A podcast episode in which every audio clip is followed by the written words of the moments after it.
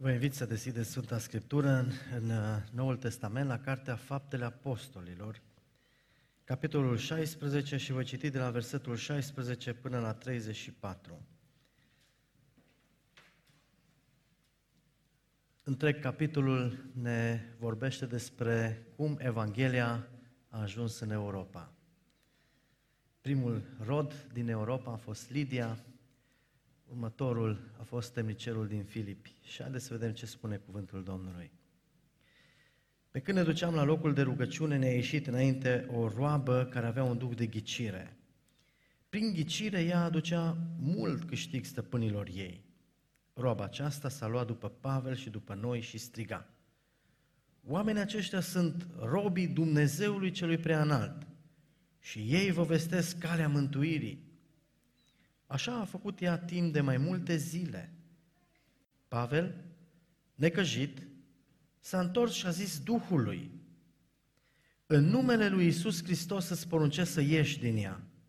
Și a ieșit chiar în ceasul acela. Când au văzut stăpânii roabei că s-a dus nădejdea câștigului lor, au pus mâna pe Pavel și pe Sila și au târât în piață înaintea fruntașilor.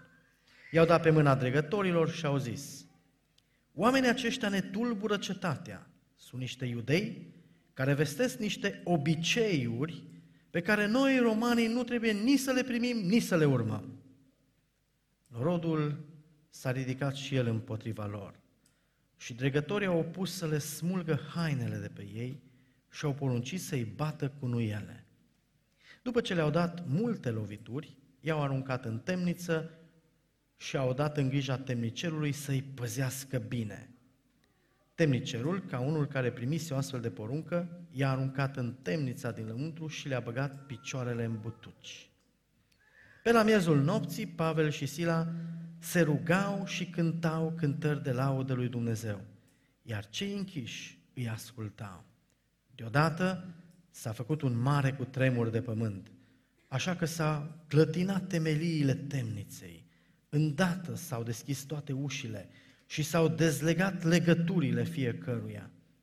Temnicerul s-a deșteptat și când a văzut ușile temniței deschise, a scos sabia și era să se omoare, căci credea că cei închiși au fugit. Dar Pavel a strigat cu glas tare, să nu-ți faci niciun rău, căci toți suntem aici.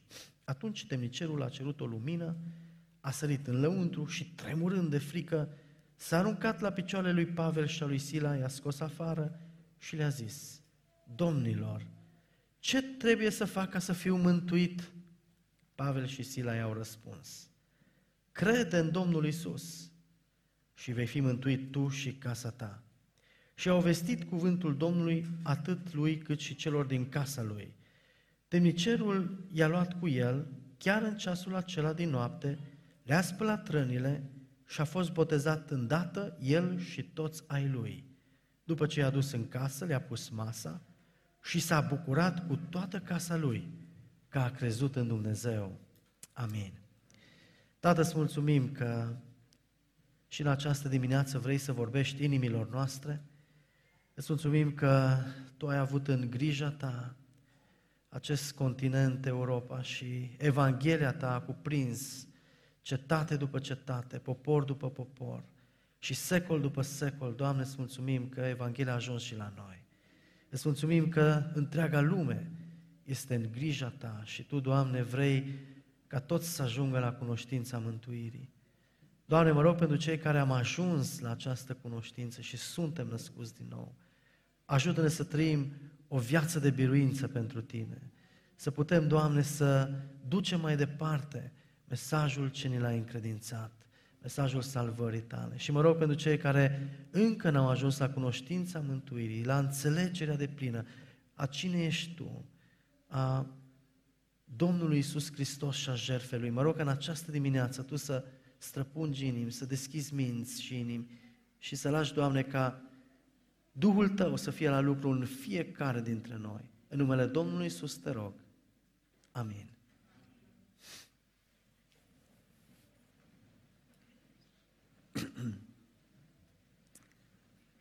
Bună dimineața, Providența! Este un har pe care Domnul ne-l dă, așa, în mijlocul verii, să fim adunați într-un cadru atât de frumos, în închinare înaintea Domnului, la ascultarea cuvântului Său. Pentru mine este o bucurie, un har să fiu astăzi la Providența, cu toate că fratele păstor Sami de câteva ori tot m-a sunat să uh, facem să ajung, au fost alte lucruri și uh, în sfârșit s-au aliniat, cum zice, planetele, stelele și mă bucur că am reușit să fiu aici. Între timp și uh, fratele Cristi Marițan a fost la Golgota, mă bucur de slujirea pe care a avut-o Cristi, mulțumim. Fratele Sami, nu mai zic, avem o colaborare de mulți, mulți ani, nici nu are rost să zic de când, că ne trădăm uh, alte, alte detalii. Mă bucur că aici la Providența sunt uh, frasurori pe care îi cunosc chiar personal, unii foarte de mult, mă gândesc și la Casi și la Ștefan și alții de pe vremea când eram încă la Deva. Uh, este Harul Dumnezeu care, iată, ne folosește, ne întărește să facem lucrarea Lui în așa multe locuri, în așa multe feluri și cred că și lucrarea Bisericii Providența are un uh, loc clar și sigur în planul mare al lui Dumnezeu pentru uh, tot ce înseamnă întărire spirituală, încurajare, mântuire a tuturor generațiilor. Amin. Mă bucur să văd și pe cei mai tineri, copii aici, Domnul să se îndure de viața voastră și să vă crească mari pentru El. Amin. Pentru mine devine tot mai uh, sensibilă această realitate a faptului că vin în urma noastră generații de uh, copii, tineri, care trebuie să vadă în noi acea pasiune pentru Domnul Hristos, acea credință reală pentru El.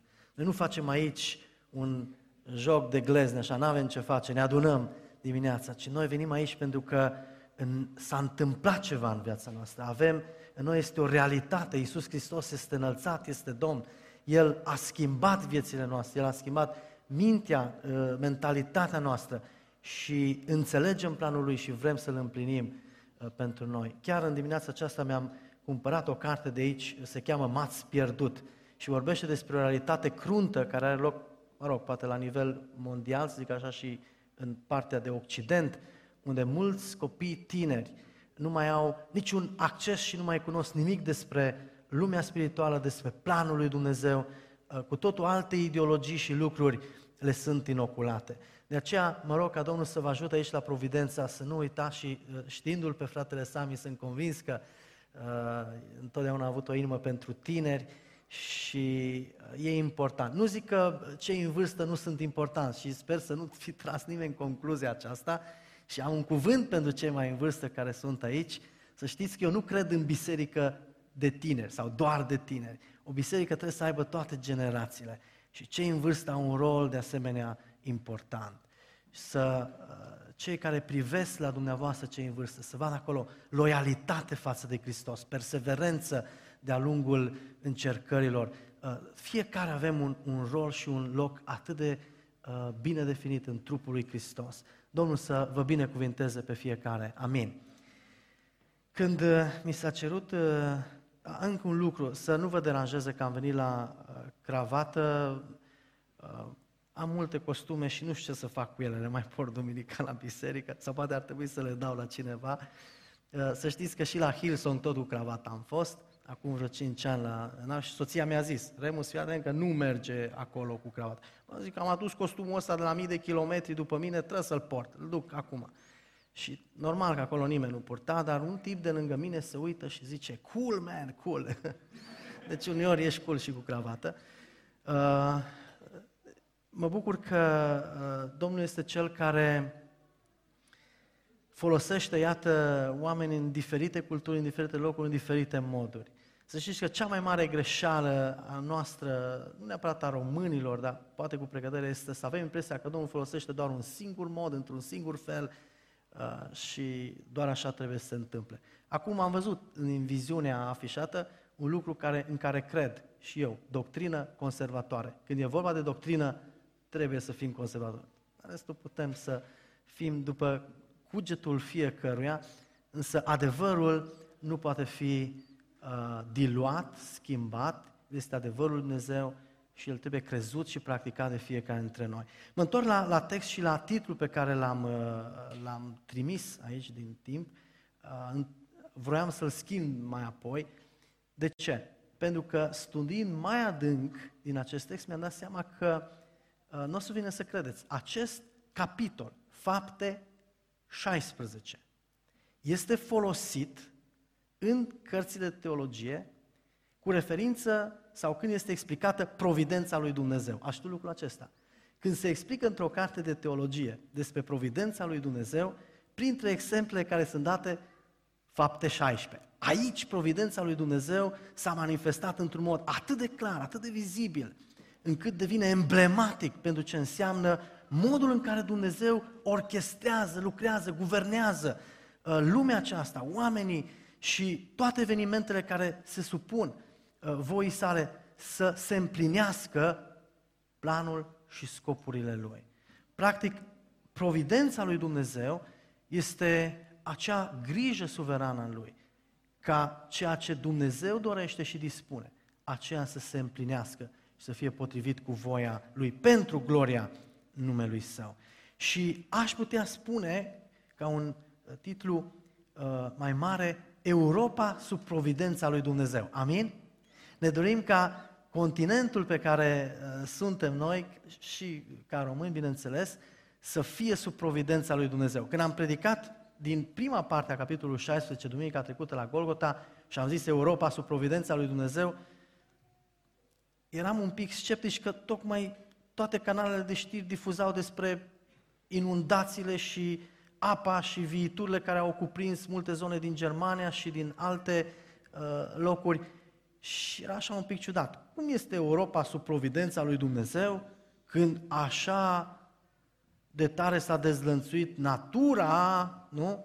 Și uh, ce vrea să însemne aceasta? Dragii mei, sunt convins că unii dintre noastre aveți deja maturitatea și știți că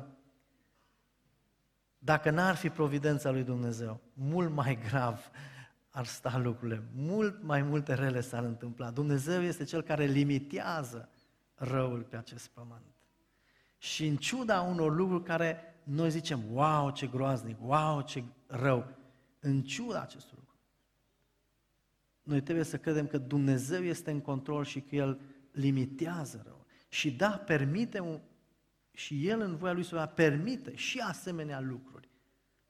Dar oamenii lui Dumnezeu, slujitorii Lui, folosește aceste circunstanțe pentru ce? Să îndrepte atenția oamenilor înspre Dumnezeu. Nu neapărat în modul în care unii au spus, a, judecata lui Dumnezeu vine peste Europa. Poate să fie și un act de judecată, poate. Nu neapărat. Dar iată că în mijlocul acestor crize, și nu mă refer doar la ce s-a întâmplat uh, zile trecute, ci și în țara noastră, când au fost anumite catastrofe uh, naturale, tot de viitor sau alunecări de și creștinii s-au mobilizat și au trimis ajutoare și oameni și au slujit. Copiii lui Dumnezeu găsesc în fiecare circunstanță moduri de a duce Evanghelia și mărturia creștină să fie întărită.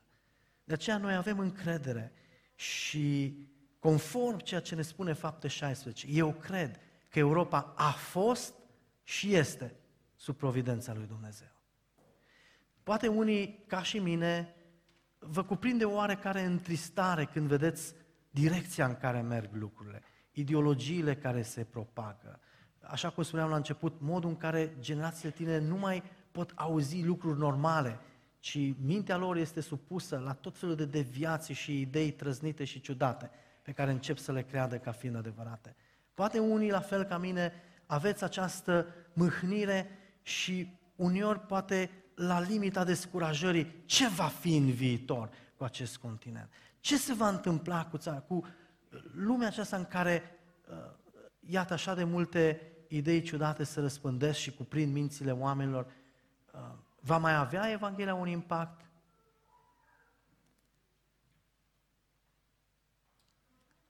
Îmi dau seama că unii, poate mai pragmatici, nu gândiți lucrurile la așa nivel mare. Europa, ce treabă am cu Europa? Sau cum ar spune soția sau chiar un soț, ce să schimbi Europa că nici ciorapii nu mi pun bine când mă cul seara, nu? Îi arunc undeva.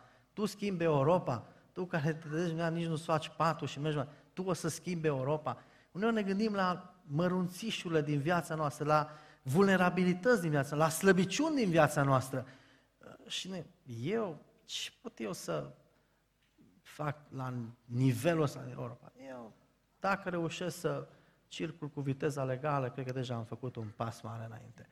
Uh, sunt, într-adevăr, în viața noastră tot felul de slăbiciuni, tot felul de vulnerabilități și uneori diavolul le folosește pentru a ne descuraja și pentru a ne, a ne crea tot felul de vinovății și complexe și să spui, lucrurile astea sunt prea mari pentru mine.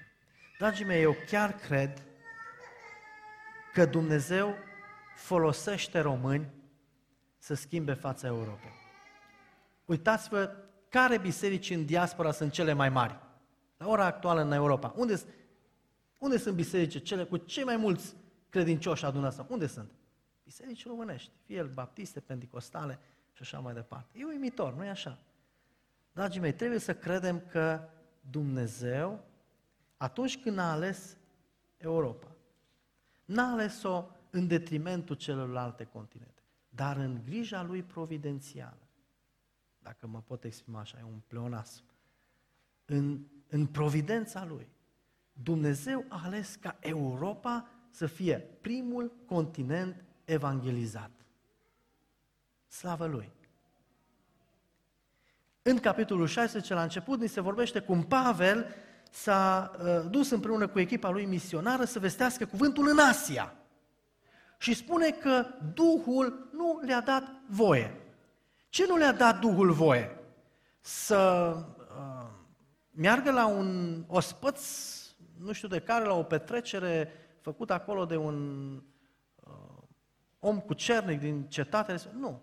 Nu le-a dat voie să vestească cuvântul lui. Și te întreb, ce paradox! Dumnezeu să nu le dea voie să vestească cuvântul lui Dumnezeu. Nu în Asia, nu acolo, nu atunci. Și spune, au mers mai departe. Versetul 6 scrie, fiindcă au fost opriți de Duhul Sfânt să vestească cuvântul în Asia, au trecut prin ținutul Frigiei și Galatiei. Ajungi lângă Misia, se pregăteau să intre în Bitinia. Dar Duhul lui Isus nu le-a dat voie.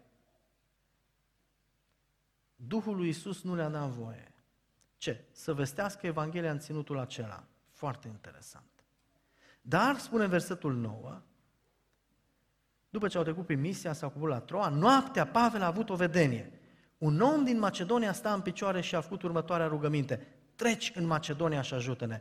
După vedenia aceasta a lui Pavel, am căutat îndată să ne ducem în Macedonia, căci înțelegeam că Domnul ne cheamă să le vestim Evanghelia. Voia lui Dumnezeu nu se schimbă. El vrea ca noi să vestim Evanghelia. Și cum spune Pavel în loc la timp și ne la timp, uh, să spunem cuvântul. Dar iată că acum, într-un mod providențial, Dumnezeu îndreaptă echipa de misiune spre Filipi, spre Europa. Și de acolo au început oraș după oraș, Tesalonic, unde a fost pe acolo, poate chiar recent, uh, Atena, Corint, Efes, Centru urban după centru urban au fost cuprinse de, de, de puterea lui Dumnezeu care a mișcat inimi. Și chiar dacă unii ar spune, a, la Atena, Pavel, am auzit lucrul ăsta la cineva, la Atena Pavel a avut un eșec. Doar Damaris și Dionisia Areopagitul s-au pocăit. Nu doar ei, ei au fost amintiți cu numele. Și n-a fost un eșec. Dacă mergi acum la New York și vestești Evanghelia și doi oameni se pocăiesc, e un eșec? Te gândești, a, la cât e de mare orașul, la doi, e un... Fiecare om câștigat pentru Hristos este o victorie și nu un eșec. Și Evanghelia lui Hristos a avut victorie după victorie pe acest continent numit Europa. Până a ajuns în inima Imperiului Roman, la Roma, și de acolo până la, cum se spune, până la marginile pământului. Și în timp, în istoria bisericii, vedem cum toate celelalte continente au fost evangelizate plecând de aici, din Europa. Pentru mine lucrurile acestea sunt importante. Și chiar dacă nu știu de ce Dumnezeu a hotărât așa, sunt fascinat și mulțumitor că, iată, acest continent are un loc special în fața lui Dumnezeu. Și vreau să cred că și astăzi, pentru că de aici am plecat și asta a fost motivația pentru care m-am oprit asupra acestui text biblic. Vreau să cred că și astăzi Dumnezeu n-a abandonat acest continent. Deși acest continent îl abandonează parcă zilnic pe Dumnezeu. Dumnezeu n-a abandonat acest continent și nu-l va abandona. Și noi, aici, astăzi, și alți creștini, sunt mărturia faptului că Dumnezeu va continua să lucreze la inima oamenilor. Mă rog ca în dimineața aceasta să spui, Doamne, vreau să fiu și eu un instrument în mâna Ta la încurajarea și revitalizarea spirituală a celor din jurul meu. Vă încurajez să continuăm, pentru că știu că faceți lucrul acesta, să rugăm pentru familiile noastre. Da, e atât de simplu poate să uh, gândești, să spui, cum spunea și la început, schimbăm Europa, dar ce se întâmplă în casele noastre, în familiile noastre? Începând de acolo, începând cu, cu mine care caut să devin tot mai sfânt înaintea lui Dumnezeu și apoi să ajut pe cei din jurul meu, pe cei dragi, familie, pe cei prieteni, rude, așa mai departe. Eu cred că Evanghelia și astăzi are puterea de a cuceri inimile oamenilor. Pentru că ea este puterea lui Dumnezeu. Vreau să vă ajut să conectați titlul cu, cu textul și am spus practici creștine care duc la revitalizarea spirituală. Uh, prima practică este legată de sensibilitatea la călăuzirea specifică a Duhului Sfânt. Vedeți, Pavel a știut că Duhul îl oprește să meargă în Asia. A știut că Duhul lui Isus nu-i dă voie să vestească Evanghelia în zona aceea. Vreau să vă întreb și să ne întrebăm. Ați avut parte de asemenea călăuziri specifice, concrete în viața noastră, când să vă dați seama că Dumnezeu cumva vă oprește să mergeți într-un anumit loc, să spuneți un anumit lucru, să faceți ceva. Și să știți că Dumnezeu e acela care spune, stop, oprește. Nu. Nu acolo, nu acum, nu așa. Și apoi, cu reversul pozitiv, să zic așa, în care Dumnezeu să vă vorbească, să știți clar, trebuie să merg în cutare loc, trebuie să spun cu tare lucru, trebuie să vorbesc cu cutare persoană, pentru că ai simțit o călăuzire specifică. Dragii mei, a umbla sub călăuzirea specifică a Duhului Sfânt trebuie să fie o practică și un stil de viață al nostru, al credincioșilor. Nu doar în momente cheie din viața noastră. Vedeți, aici este o mare problemă. Mulți oameni caută voia lui Dumnezeu doar în momente cheie. Ajungi la un examen greu, la o cumpănă, la o răscruce și spui, Doamne, încotro să... Sau unii tineri vor să se căsătorească. Până atunci n-au avut treabă cu Biblia, cu biserica, dintr-o dată, mă, mă căsătoresc. Doamne, cu cine să mă căsătoresc? Dacă umbli cu Dumnezeu zi de zi, îți va fi ușor să alegi bine și în aceste momente de răscruce. Dar dacă nu cauți călăuzirea lui Dumnezeu ca o practică zilnică, va fi foarte greu dintr-o dată să înțelegi ce vorbește El. Acum, nu vreau să țin o predică despre călăuzire, dar vis-a-vis de această practică a călăuzirii, uh, vreau să enunț două principii din multele care există, care să ne ajute un pic. Uh, primul principiu este că Dumnezeu a discerne voia lui Dumnezeu vine în urma unei uh, practici continue, în urma unei umblări continue cu El. În cartea Isaia spune, tu îmi trezești urechea în fiecare dimineață, ca să ascult așa cum ascultă niște ucenici. Când eu îmi încep ziua rugându-mă lui Dumnezeu și spun, Doamne, azi vreau să trăiesc cu Tine, vreau ca Tu să îmi deschizi ochii să văd ce îmi vorbești și ce trebuie să fac acolo unde voi ajunge, în relațiile în care sunt implicat, în... și mergi cu acea vigilență spirituală. Uh, indiferent că mergi la lucru sau în orice, mă duc ca un om care sunt conectat la Dumnezeu. Asta este ceva ce trebuie să devină o obișnuință, practică, o practică creștină. De a cere mereu, Doamne, ajută-mă să discern voia Ta. Și dacă eu azi aud cum Dumnezeu îmi vorbește și îmi fac timp să citesc Scriptura, să mă rog Lui, Dumnezeu vorbește și eu îi cunosc glasul și îi cunosc tot mai bine, tot mai bine. Nu așa spune și Domnul Isus, oile mele cunosc glasul meu și ascultă glasul meu. Un exercițiu interesant, mai ales pentru părinți și poate și pentru copii. Dacă ați merge la un restaurant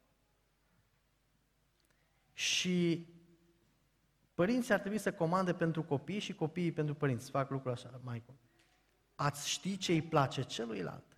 Și pe copii avem uh, o o îngăduință, poate, poate ea știe mai bine ca noi. Dar tu, tată, mamă, ai ști? Nu contează așa mult lucrul ăsta, dar ca idee. Ei, când trăiești, când poate iei masa copilului, îl cunoști tot mai bine, tu știi deja și ce îi place și ai putea să alegi fără să greșești. Și copilul spune, de unde ai știut că asta îmi place? Pentru că te cunosc. Așa este și cu Dumnezeu. Ajungi într-o situație de viață și nu știi ce să faci. Doamne, ce să fac? Dar unii zic, știu ce să fac. Asta îi place lui Dumnezeu. De unde? Pentru că îl cunosc. Pentru că umblu cu el în fiecare zi și știu ce îi place la tata. Asta este relația de călăuzire. Nu este doar așa sporadică, în momente cruciale și de atunci iară lăsăm pe Dumnezeu deoparte. Călăuzirea este o practică creștină continuă, un stil de viață. Pavel a știut să discearnă, să spună, aici este Duhul lui Dumnezeu care ne oprește. Deci primul principiu este, poți să cunoști voia lui Dumnezeu în urma unei relații zilnice cu El, a unei părtășii continue cu Domnul, în care tu cunoști tot mai clar vocea Lui. Al doilea principiu, am spus că doar două amintesc, este legat de uși deschise, uși închise, cu specificația că nu orice ușă deschisă este o permisiune pentru a face acel lucru și nu orice ușă închisă trebuie abandonată. Uneori noi spunem, a, Dumnezeu mi-a deschis o ușă, hai să sar repede pe ea. Ești sigur? A, Dumnezeu a închis ușa, plec mai departe. Dacă Dumnezeu vrea să mai bați acolo, să mai insiști, pentru că El poate deschide în final ușa. Uh, principiul uși închise, uși deschise este un principiu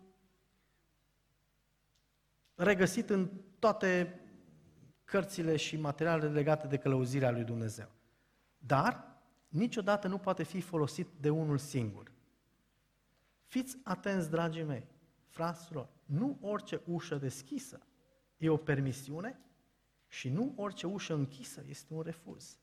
Iată că aici uh, vedem cum Pavel a trebuit să înțeleagă acest principiu. Și ca să vă dau une, câteva exemple din Scriptură, amintiți-vă de David când era urmărit de Saul, care vrea să ia viața și să-l omoare, și cu toate acestea, Saul ajunge să fie în aceeași peșteră unde s-a ascuns David și să doarmă și David, echipat cu sabia la el, să vină lângă Saul care dormea și toți slujitorii lui Saul, mai știți ce i-au spus lui David? Omoară-l, ucide-l, pentru că Acum urmează partea interesantă. Pentru că, cine știe să zică? Pentru că Domnul l-a dat în mâinile tale. Foarte interesant. Era o ușă deschisă pentru David să ajungă la împărăție. Îl termina pe Saul, el era următorul. Avea ungerea de la Samuel. Și David are acest discernământ și această călăuzire din partea lui și spune, nu, această ușă deschisă nu este pentru mine, pentru că nu voi ajunge la împărăție prin crimă, ci Domnul mă aduce acolo așa cum a promis și refuză să-l omoare pe Saul. Dragii mei, uneori avem impresia că Dumnezeu ne deschide anumite uși, anumite oportunități. Acum e momentul. Nu te grăbi, nu te grăbi. La fel ca și cu Pavel, nu? Mă spune, dar Doamne, eu mă duc în Asia să vestesc cuvântul, nu mă duc să fac ceva greșit. Da, nu e greșit să vestești cuvântul.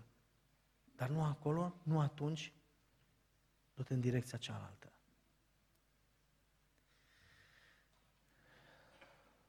Dumnezeu este Cel care poate deschide uși închise. Foarte ușor noi abandonăm când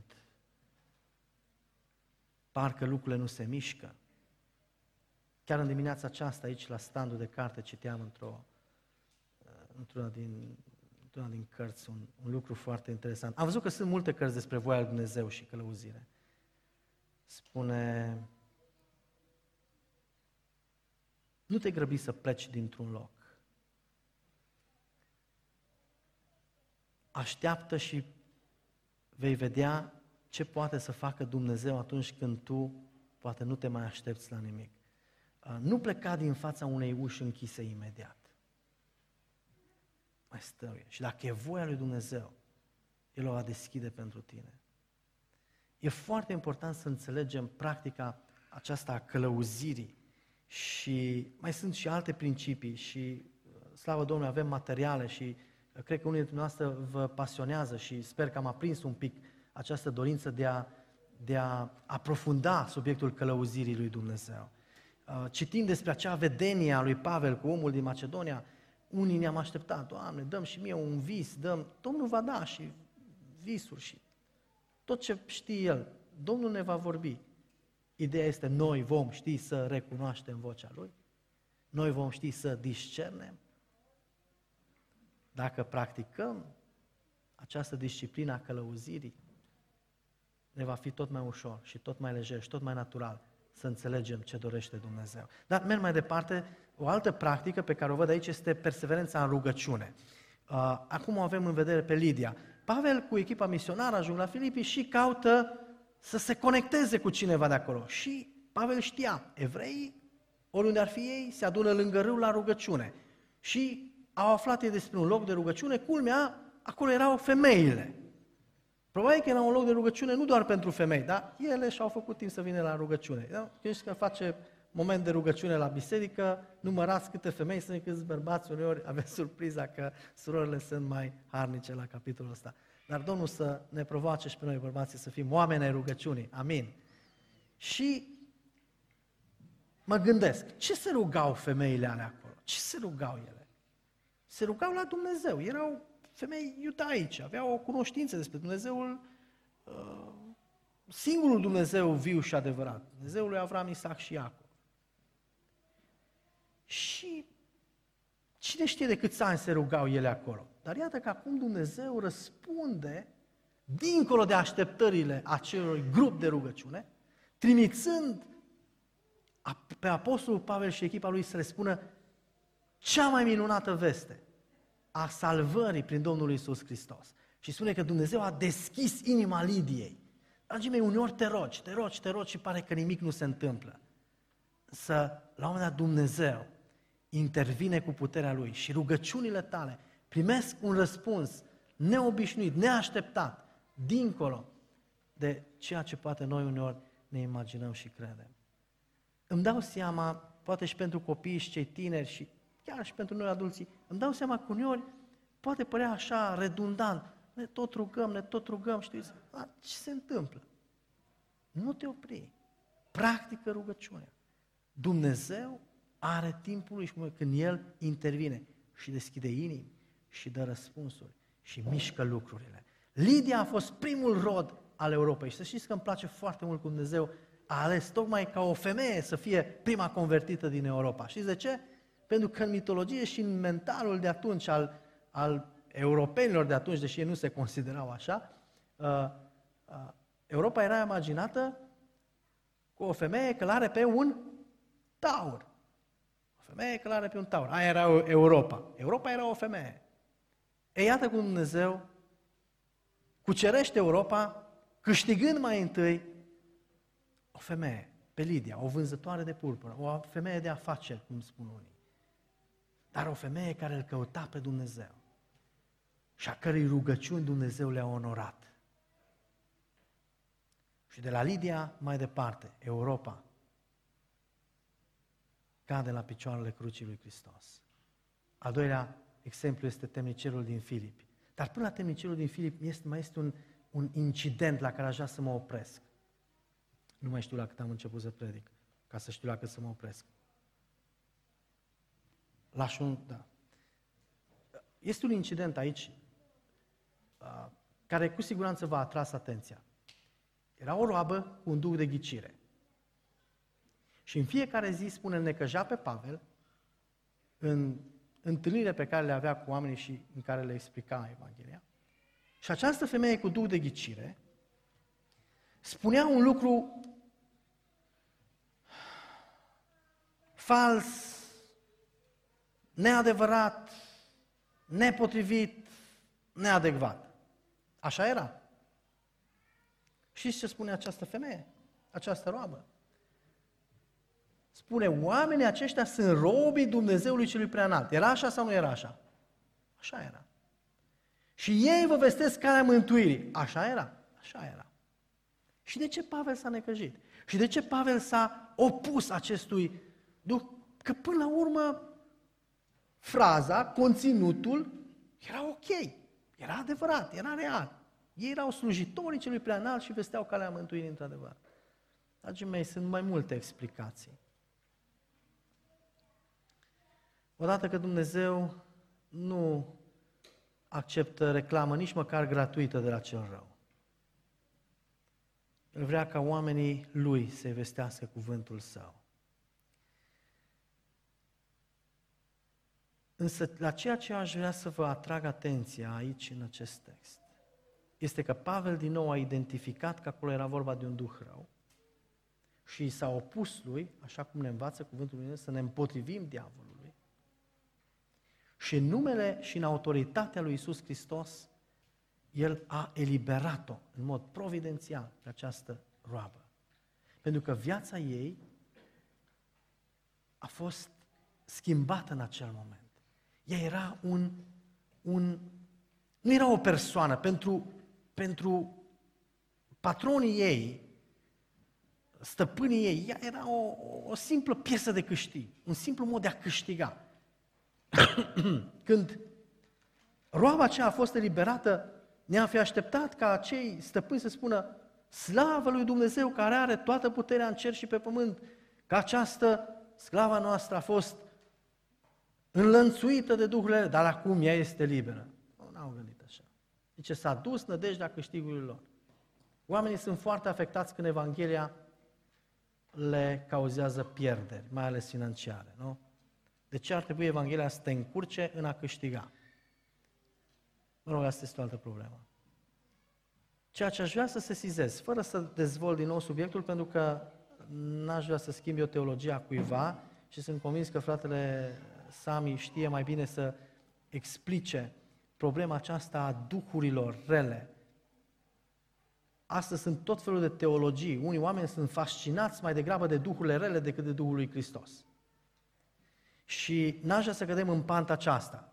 Există o teologie quiz carismatic sau în direcția aceasta, știți foarte bine, în care se roagă pentru duhuri teritoriale, merg pe străzi, merg pe nu știu ce, pe cartiere, pe țări, aici e duhul tare. N-aș vrea să intru în aceste amănunte. Dar aș vrea să sesizăm un lucru pe care Biblia spune de mai multe ori și Noul Testament mai ales. Că viața noastră în planul fizic este influențată și există un plan spiritual dincolo de ceea ce vedem cu ochii noștri. Noi nu putem spune, a, asta e doar o muzică, nu face nimic. Pentru că mulți oameni care au ascultat un anumit stil de muzică, cu un anumit mesaj în versuri, au devenit foarte afectați de aceasta. Oh, asta e o simplă emisiune, ce poate să-mi facă? Sunt emisiuni în care niște idei atât de otrăvitoare sunt inoculate încât nu-ți dai seama când ți-au cuprins și ție mintea și încep să crezi la fel. N-aș vrea să devin acum așa paranoi și cum erau înainte, oamenii se opuneau la orice, a, nu-i bine, nu-i bine, copiii lui Dumnezeu n-au voie. Nu, eu cred că noi, copiii lui Dumnezeu, trebuie să fim conștienți că nimic nu este un simplu ceva, ci fiecare lucru te afectează, te influențează. Și noi trebuie să recunoaștem acolo unde cel rău vrea să-și facă voia lui și să spui nu diavolului. Să confrunți duhurile care sunt străine de Duhul lui Hristos. Este o practică poate neobișnuită pentru noi, dar n-aș vrea să o, o, o prezint așa într-un mod, să zic, foarte uh, care foarte mulți, cum ziceam, sunt fascinați de, de chestia asta. Cum să confrunți duhurile? Pur și simplu spui nu. Știi că un gând nu este de la Dumnezeu. Spui, Doamne, scapă-mă de acest gând, eliberează-mă de el. să știi să spui nu unor influențe din viața ta. Pentru că știi că în spatele lor nu e nimic bun, nu te conduce la ceva bun. Oare noi am reușit să ne desprindem de anumite lucruri care am văzut că nu ne sunt de folos? Dragii mei, și eu și fiecare dintre noi avem anumite vulnerabilități, anumite lupte pe care ne ducem. Trăim într-o lume în care atât de multe lucruri vin ca fiind bune, folositoare și mai apoi îți dai seama că devin acaparatoare și te influențează înspre rău. Este o practică ce îți poate revitaliza viața spirituală, o practică ce te poate aduce în sfera providenței lui Dumnezeu, aceea de a ști să spui nu influențelor celui rău din viața ta. Când vezi un anumit lucru nu te ajută să fii mai uh, dornic de rugăciune, să fii mai dornic de cuvântul lui Dumnezeu, trebuie să știi să spui nu, să confrunți acea influență. Pavel spune, a devenit necăjit de faptul că uh, vocea aceea se auzea mereu și mereu. Pe noi ne mai necăjesc anumite lucruri, ne mai necăjesc anumite influențe din eu. Sau, a, lasă, nu e nicio problemă. Rămâne de aprofundat acest lucru. Dar practica pe care aș vrea să o reținem este că un copil al lui Dumnezeu trebuie să aibă discernământul și puterea de a spune nu la anumite lucruri. O să mai dau un exemplu și mai bizar. Dacă cineva s-a născut într-o familie de alcoolici, psihologii, și nu neapărat cei creștini, spun ai grijă la alcool. Pentru că tu ai o predispoziție, o înclinație. Fii atent. În viața fiecare noi sunt anumite influențe, anumite inclinații. Trebuie să le identificăm, trebuie să știm. Eu sunt sensibilă, stau deoparte de ele. Vorbeam cu un grup de tineri despre cărți. Anumite cărți trebuie să le lași necitite. Uneori nu e momentul să citești o anumită carte. Și un exemplu foarte simplu. Era mai de mult, apăruse și făcuse valul, codul lui Da Vinci. Da, eu cred că un teolog, ca să combată ereziile din acea carte, care de altfel stă la rubrica uh, SF, adică science fiction, acolo este fantezie, nu e istorie, nu e teologie, deci codul lui Da Vinci este o poveste inventată și autorul spune lucrul ăsta. Dar acolo, faptul că Isus a avut o nevastă, faptul că Evangheliile sunt de fapt rodul pur al imaginației umane și așa mai departe. Multe idei otrăvitoare în acea carte. Și unii o citesc și zic, păi dacă e așa, Biblia e scrisă doar de niște oameni, are greșeli. De ce să crede o Biblia? Și te-ai infectat. Pentru că n-ai știut să spui nu. Da, eu cred că ajungi la un nivel și spuneam de uh, un apologet creștin, un om care are niște fundamente bine stabilite. Poate să o citească și să spună, uite, aici este o mare greșeală, este, este total inadecvat, nu, nu corespunde cu cuvântul lui Dumnezeu. Când poți să faci lucrul acesta, da, ia o carte. Dar când știi că anumite cărți nu ești pregătit pentru ele și trebuie să recunoști lucrul ăsta, nu te avânta să citești tot ce prinzi. Asta, la asta mă refer să știi să confrunți duhurile, să știi să te păzești de anumite influențe negative. Sunt astăzi peste tot. Țin minte când tatăl meu s-a speriat foarte tare că uh, primisem de la un unghi de-a meu care era înainte comunist, mă rog, s-a pocăit la bătrânețe, uh, avea Biblia Hazlie și Biblia era cu tot felul de... Un rus identificase uh, toate contradicțiile din Biblie. Și am fost așa, ia să le văd, dar, dar vă mărturisesc că în mila Domnului nu am avut deloc atunci ideea, ia să văd eu contradicțiile și să îmi dau seama că de fapt Biblia nu are nicio valoare. Domnul m-a păzit. Dar știu că tatăl meu aproape că zicea, nu, dă cartea aici, nu vreau. Și am înțeles grija lui.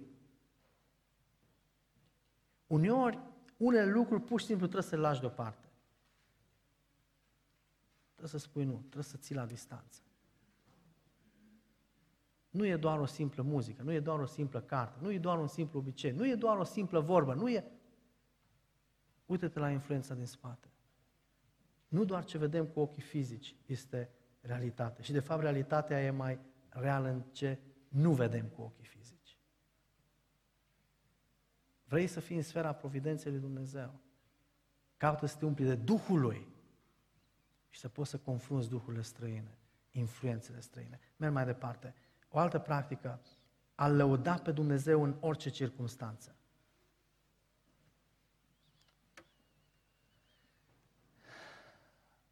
Vă plac filmele cu închisori? Evadări spectaculoase. Sunt frumoase. Știți ce, cu ce ne fură pe noi peisajul astăzi când ne uităm la filme cu închisori? Ce curate sunt închisorile. Cum își servesc deținuții mâncarea bună, nici, unii nici acasă nu mâncăm ce vedem că mâncă deținuția. Într-o bucătărie foarte bine echipată.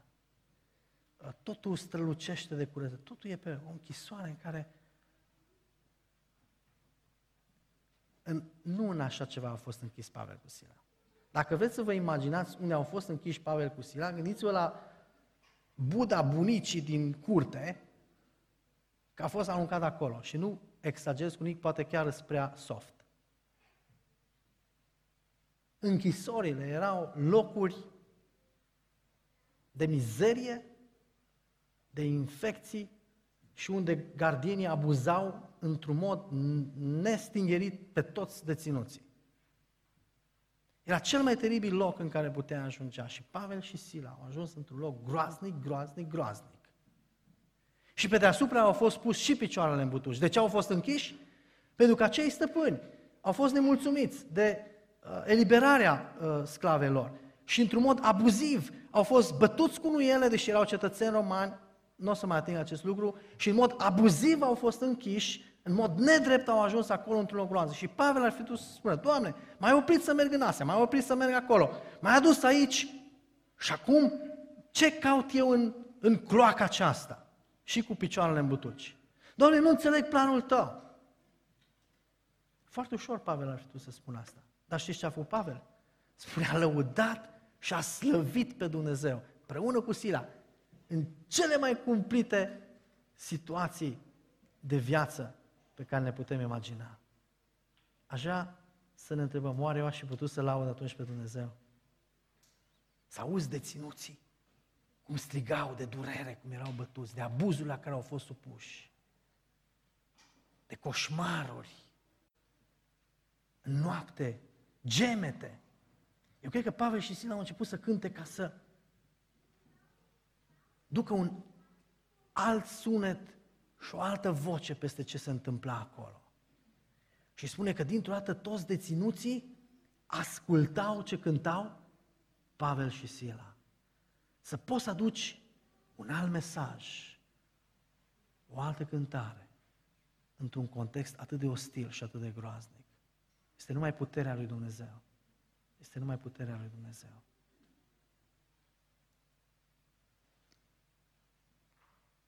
Copil tânăr, frate, soră, indiferent de vârsta pe care o ai. Învață să lauzi pe Dumnezeu în fiecare moment.